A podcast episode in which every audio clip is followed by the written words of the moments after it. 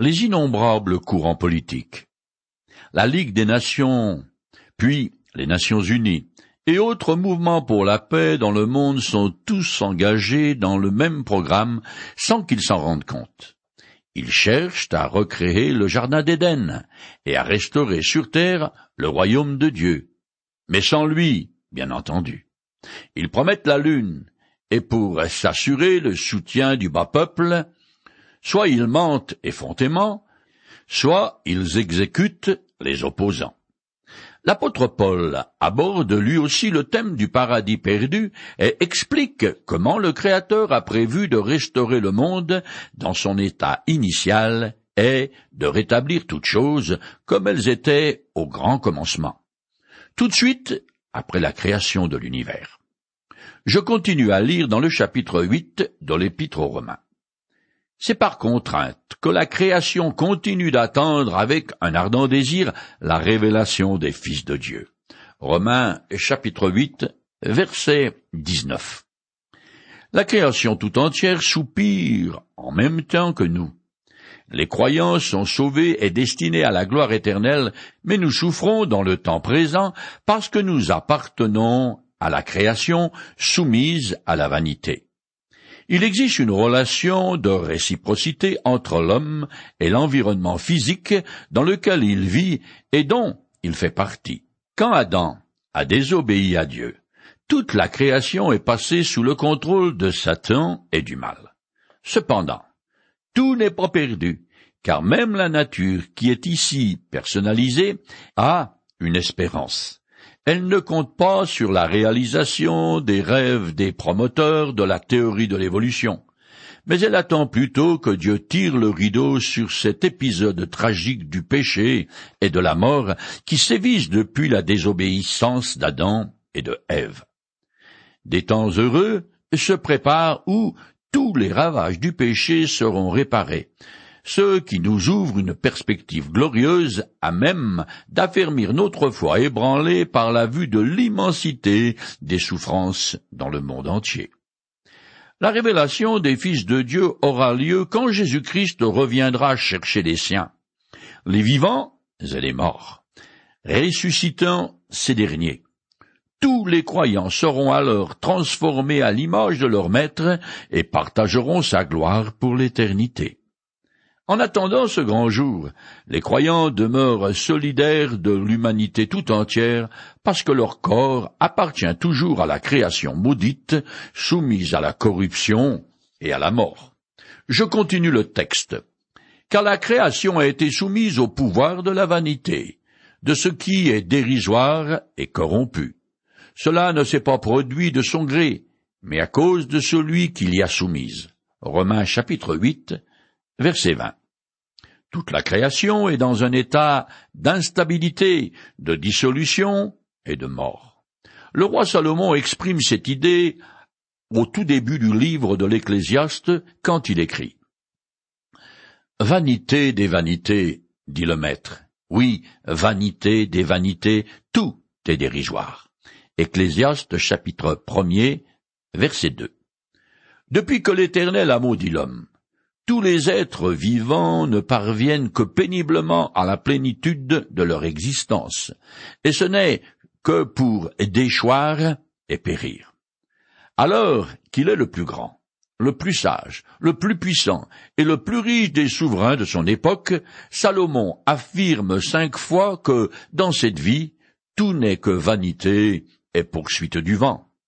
Dur dur, comme jugement sur la condition de l'homme, dans le jardin d'Éden, le paradis perdu, l'homme occupait une position d'autorité sur la nature et les animaux parce qu'il était le représentant de Dieu, son vassal, en somme. Mais à cause de la désobéissance, le Créateur a maudit tout l'univers et même tout ce qu'il a promulgué un décret de jugement à l'encontre de nos premiers parents. C'est à cause d'Adam et d'Ève que toute la création a été soumise à la souffrance et à la mort je cite ce passage déprimant en le compressant. Dieu dit à la femme, Je rendrai tes grossesses très pénibles, et tu mettras tes enfants au monde dans la souffrance. Ton désir se portera sur ton mari, mais lui te dominera. Il dit à Adam, Le sol est maudit à cause de toi. C'est avec beaucoup de peine que tu en tireras la nourriture tout au long de ta vie. Il te produira des épines et des chardons. Oui, tu en tireras ton pain à la sueur de ton front, jusqu'à ce que tu retournes au sol dont tu as été tiré. Car tu es poussière, et tu retourneras à la poussière. Genèse chapitre 3, les versets 16 à 19. Avant la chute de l'homme, c'est-à-dire la désobéissance de nos premiers parents, nulle part dans la création il n'y avait de désordre, de destruction et de souffrance. Mais aujourd'hui, la corruption prévaut dans absolument toutes les choses créées. C'est ce qui explique qu'un simple virus est une forme de vie machiavélique qui peut constamment s'adapter pour résister aux médicaments qui tentent de l'empoisonner. Même chose, par exemple, pour les cellules cancéreuses qui, chacune, ont littéralement le diable au corps et donc aussi l'ingéniosité de survivre tout en faisant mourir leur hôte à petit feu. Je continue le texte. Dieu a toutefois donné une espérance à la création. C'est qu'elle-même sera délivrée de la puissance de corruption qui l'a servie pour accéder à la liberté que les enfants de Dieu connaîtront dans la gloire. Romains chapitre 8, verset 21. Quand le programme du salut du Créateur pour les hommes sera terminé, les enfants de Dieu seront libérés de la servitude du péché, de la corruption et de la mort, et la nature sera associée à leur gloire. Alors, la création tout entière jouira également d'un renouveau total de fond en comble. Le mal et toutes ses terribles conséquences seront extirpées mais il y aura une certaine continuité entre l'ancienne et la nouvelle création, ainsi qu'une similarité entre le corps actuel du croyant et celui qu'il recevra lors de sa résurrection.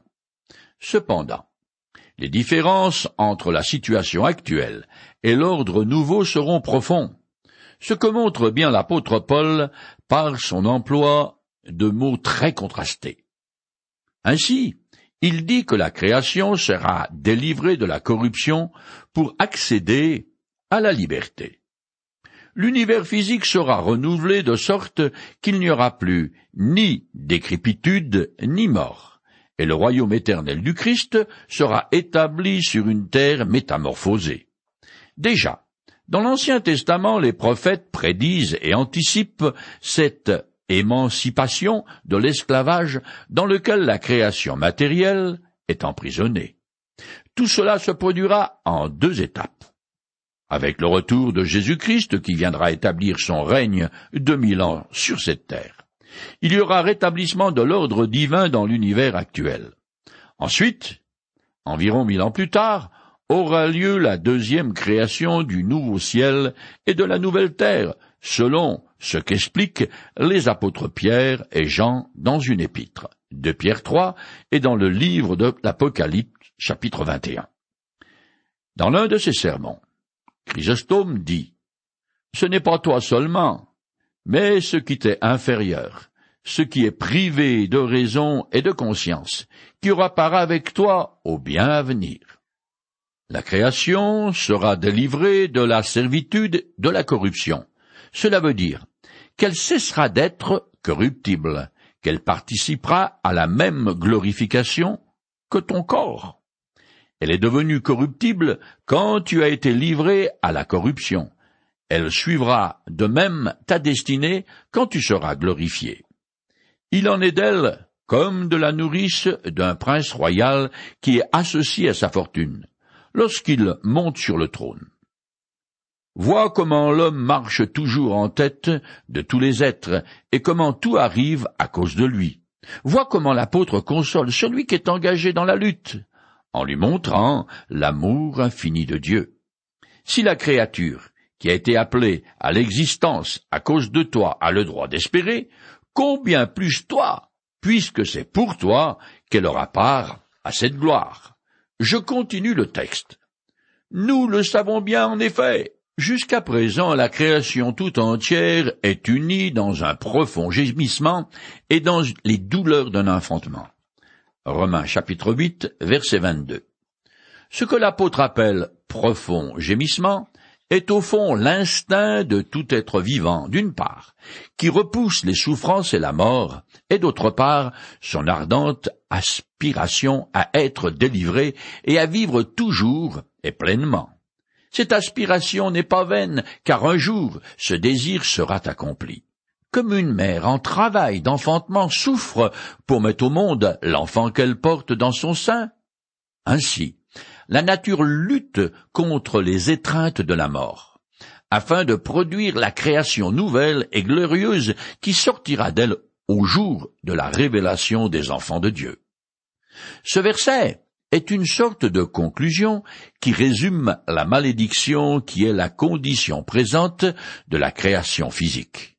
Le mot gémissement est utilisé aussi bien pour la nature que pour les croyants et même plus loin, pour le Saint-Esprit, ce qui est très lourd de signification. En effet, ce gémissement unit en quelque sorte la création, le chrétien authentique et Dieu le Saint-Esprit dans une même attitude languissante, mais expectative de la rédemption à venir qui apportera la libération anticipée tant désirée.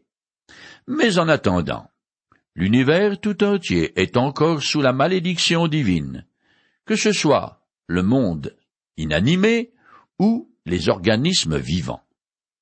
Par exemple, un des prophètes de l'Ancien Testament écrit Les graines répandues pourrissent sous les mottes. Les greniers sont en ruine. Les silos démolis, car le blé fait défaut. Écoutez le bétail, comme il gémit, les troupeaux, des pâturages et les troupeaux de moutons et de chèvres sont atteints eux aussi. C'est vers toi, éternel, que je pousse des cris. Oui, car le feu dévore les pâturages de la steppe, et la flamme consume tous les arbres des champs. Et même les bêtes sauvages vers toi se tournent, car les cours d'eau se sont taris. Le feu dévore les pâturages de la steppe. Joël, chapitre 1 les versets 17 à 20. Quelqu'un a fait remarquer que lorsque la nature s'exprime, elle émet un gémissement.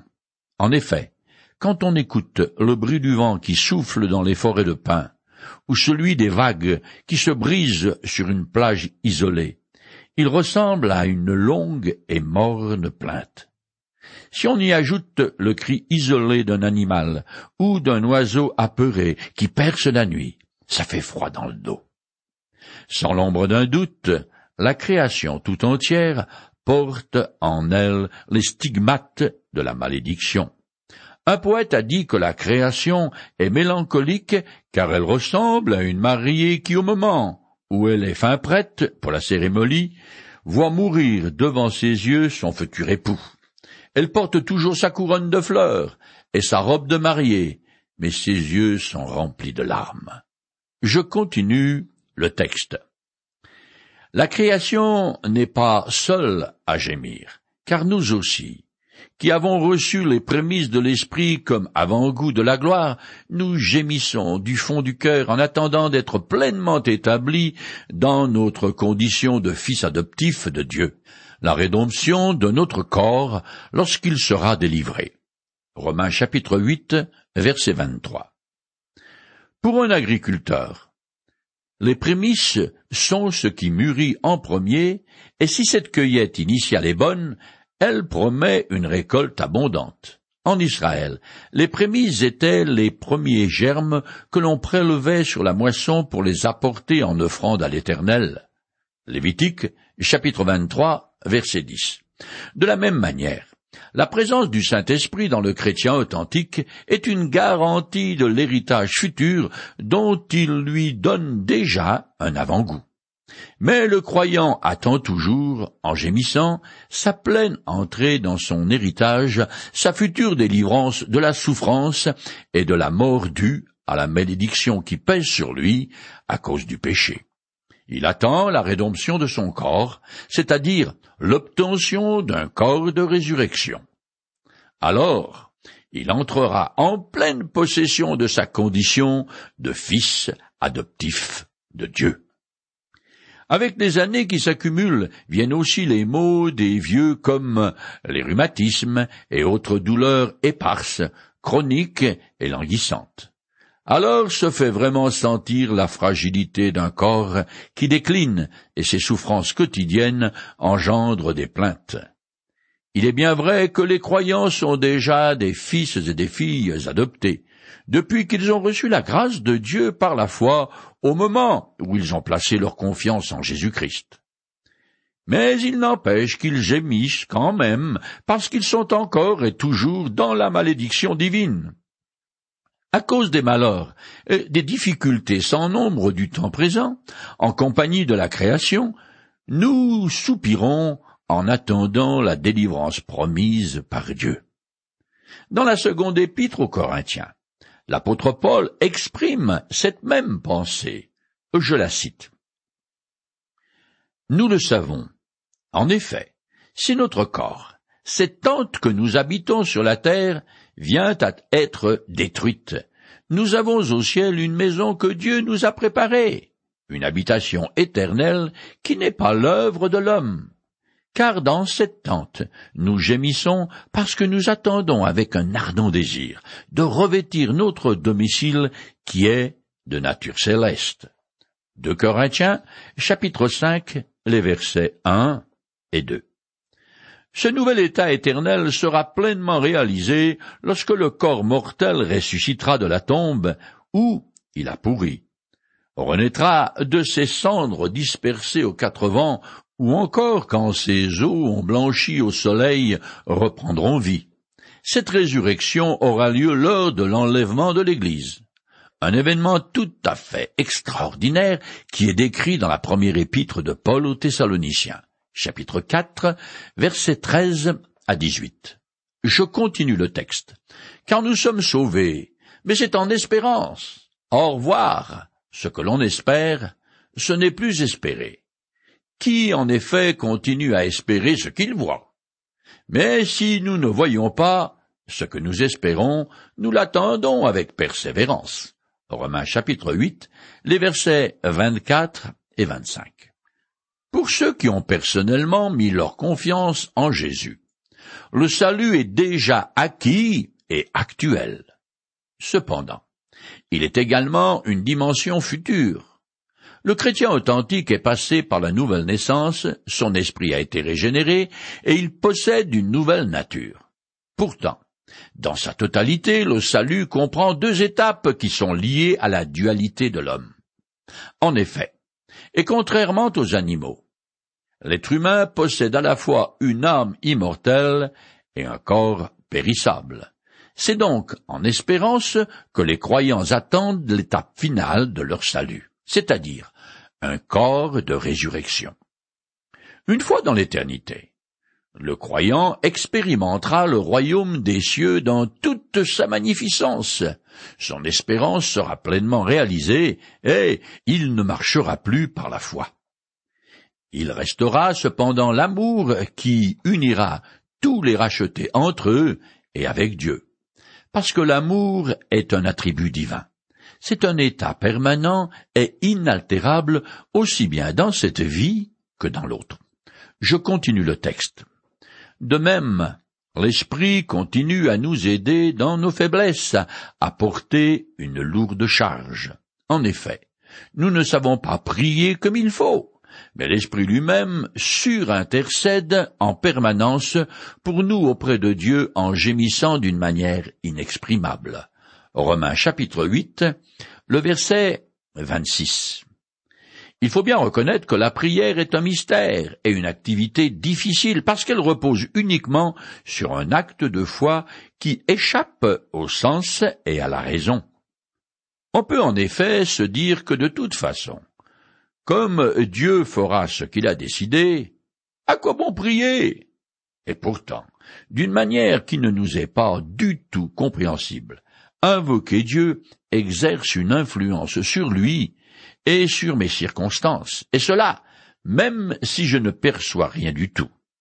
Il faut donc une bonne dose de confiance au Dieu invisible pour prier. Cela dit, l'affirmation de Paul comme quoi le Saint-Esprit surintercède en permanence pour moi est énigmatique. Par son action souveraine, il entoure et couvre ma prière pour la présenter au Père céleste, lui insufflant sa pensée qu'il s'accorde avec celle de Dieu. C'est au plus profond de l'être humain que s'opère cette alchimie. Ce que Paul indique quand il parle de l'esprit, gémissant d'une manière inexprimable. Il ressort de cette vérité, qui est tout à fait acceptable, de s'approcher du trône de la grâce même si on ne sait pas trop quoi dire. De toute façon, Dieu ne cherche pas des paroles, mais à établir une relation avec chacun de nous. Même Jésus a hésité sur ce qu'il devait demander à son Père dans Jean chapitre 12 verset 27. On peut donc prier avec beaucoup de blanc. Et si je suis sincère, si je ne joue pas un jeu quelconque, alors le Saint-Esprit remplit les vides avec la volonté divine. Je reconnais que ce texte ne cadre pas avec le rationalisme cartésien. Mais peu importe, il faut choisir ses allégeances.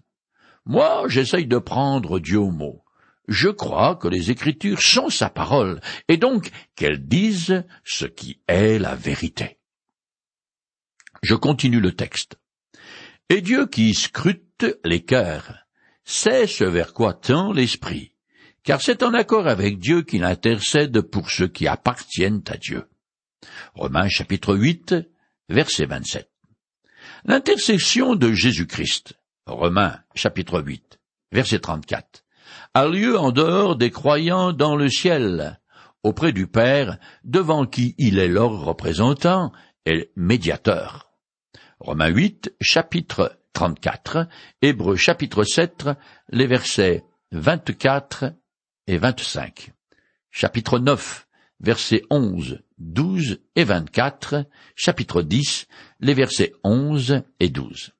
L'action de l'Esprit, par contre, s'exerce dans les cœurs des fidèles. Il est remarquable que le Christ et le Saint-Esprit intercèdent tous deux auprès de Dieu le Père en faveur des chrétiens authentiques.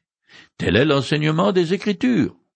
Ces passages soulèvent un petit coin du voile mystérieux qui entoure la prière même s'il ne s'exprime pas de façon audible. Dieu le Père connaît évidemment le contenu de l'intercession de l'Esprit. Je continue le texte. Nous savons en outre que Dieu fait concourir toutes choses au bien de ceux qu'il aime, de ceux qui ont été appelés conformément au plan divin. Romains 8, 28. Ce verset commence par la phrase à ceux qui aiment Dieu pour la mettre en valeur. Ceux qui sont appelés sont ceux qui ont été invités à recevoir la grâce divine et qui, de ce fait, l'ont accepté.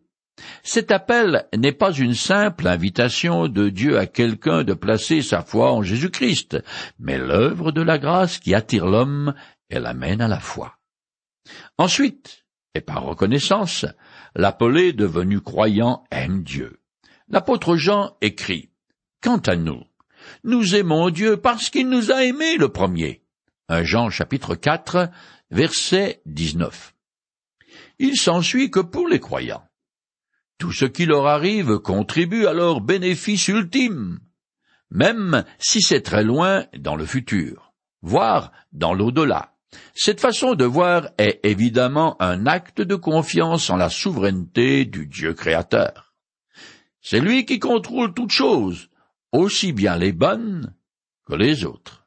En fin de compte, et malgré les apparences qui peuvent être fortement contraires et trompeuses, toute circonstance concourt au bien absolu de ceux qui aiment Dieu. Dans le premier chapitre de son épître, Jacques écrit Heureux homme, celui qui supporte l'épreuve, sa valeur, une fois reconnue, elle recevra la couronne de vie que le Seigneur a promise à ceux qui l'aiment. Jacques, chapitre 1 versets 2, 3 et 12. Ces paroles veulent dire que les événements qui m'affligent ne sont pas le fruit d'une coïncidence fortuite ou d'une mauvaise fortune, mais sont voulus par Dieu pour mon avantage.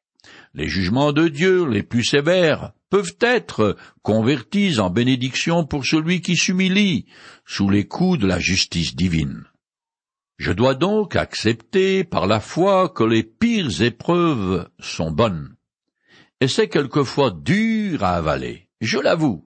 Quand je vais à l'hôpital rendre visite à quelqu'un en train de mourir, c'est dur dur.